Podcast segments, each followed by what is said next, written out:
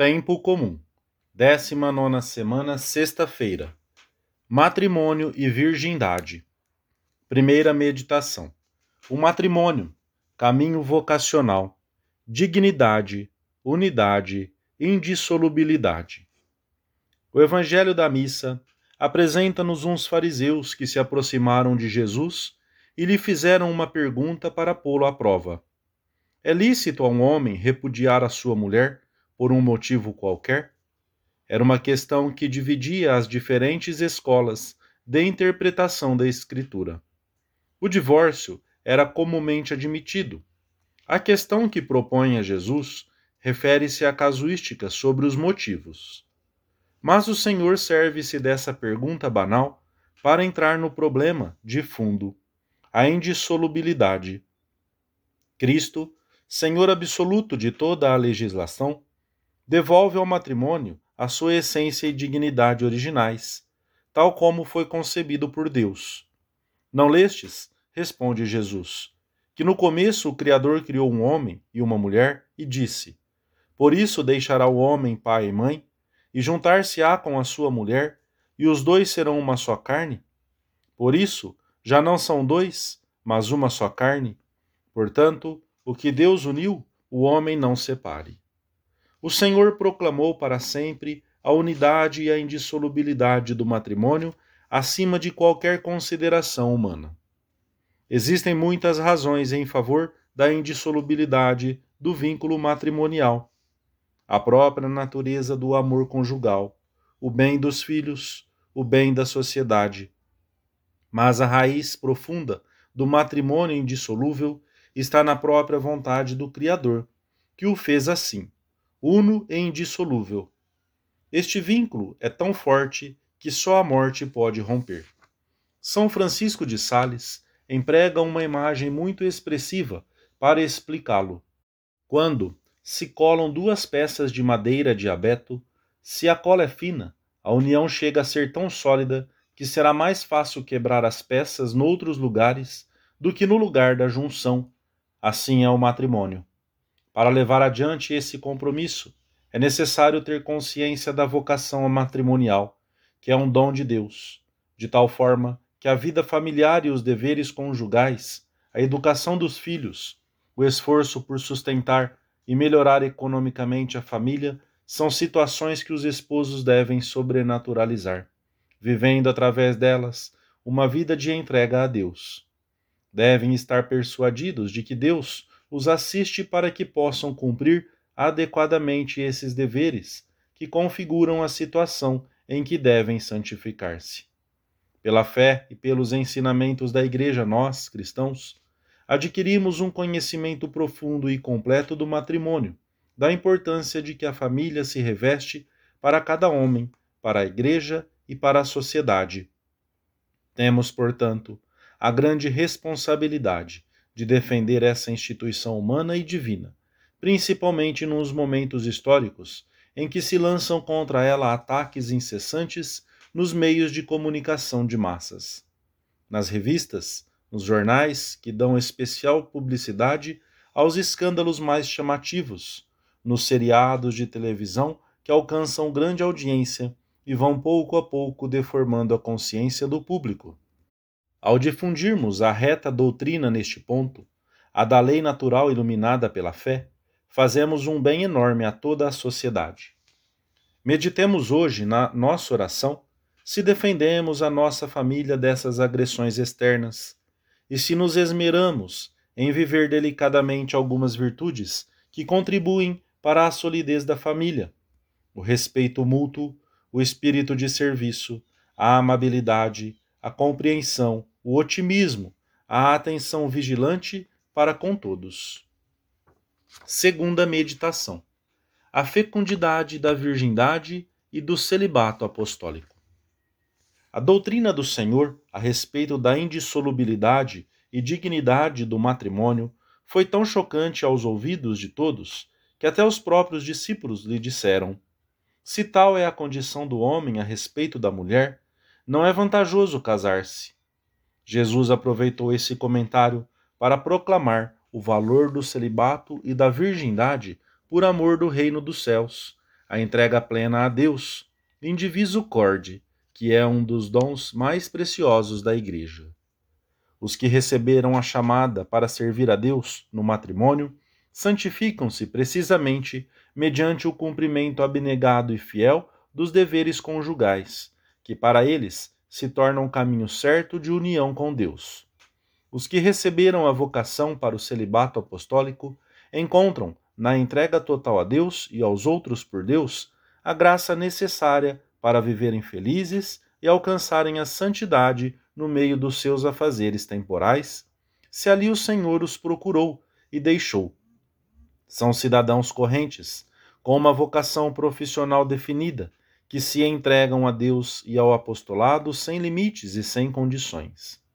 É uma chamada que revela uma especial predileção divina e para a qual o Senhor dá ajudas muito determinadas.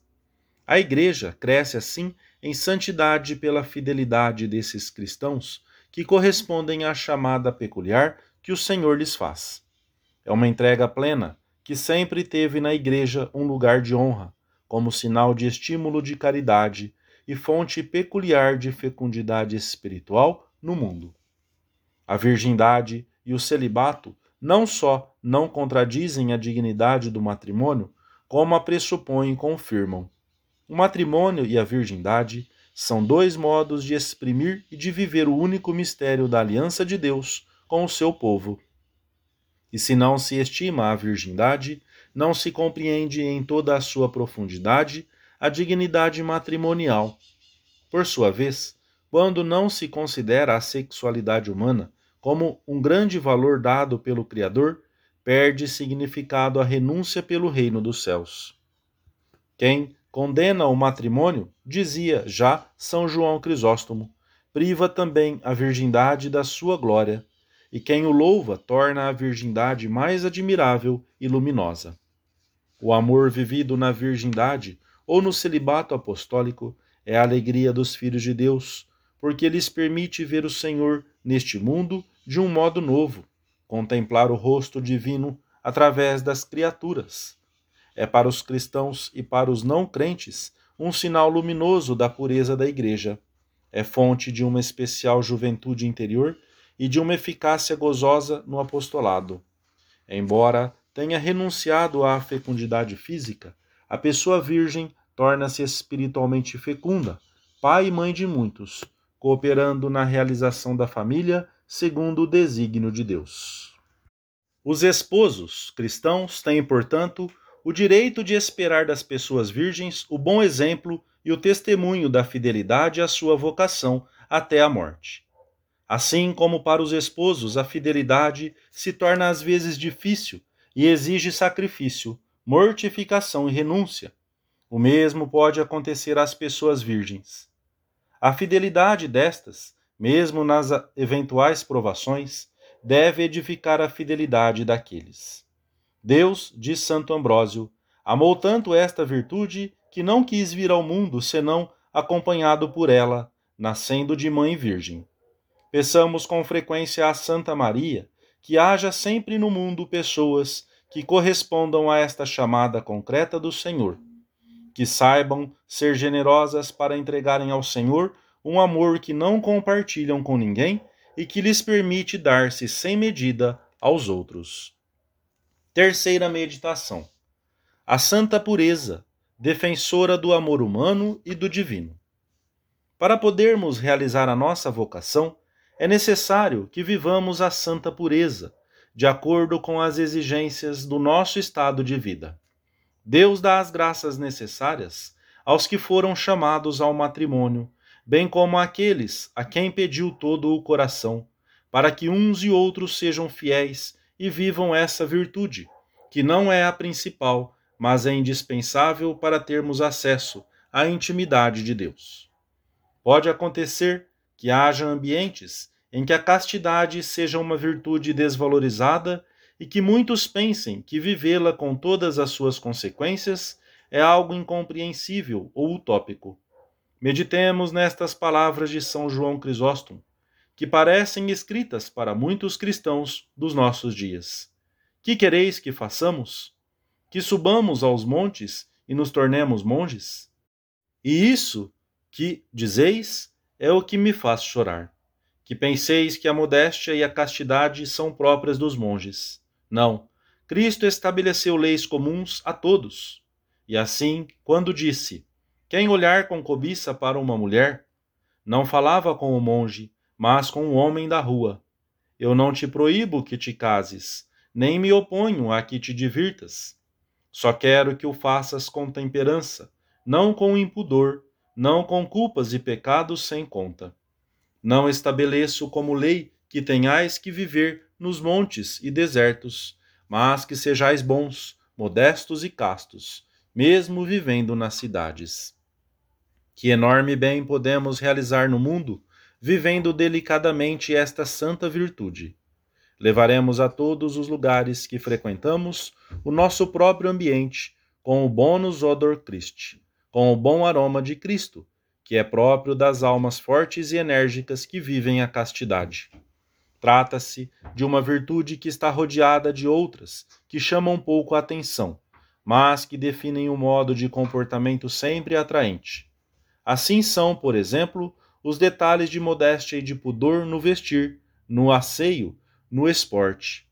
A recusa clara e sem paliativos de participar em conversas que não condizem com um cristão e com qualquer pessoa de bem, o repúdio aos espetáculos imorais, o cuidado em guardar a vista com naturalidade pela rua, etc.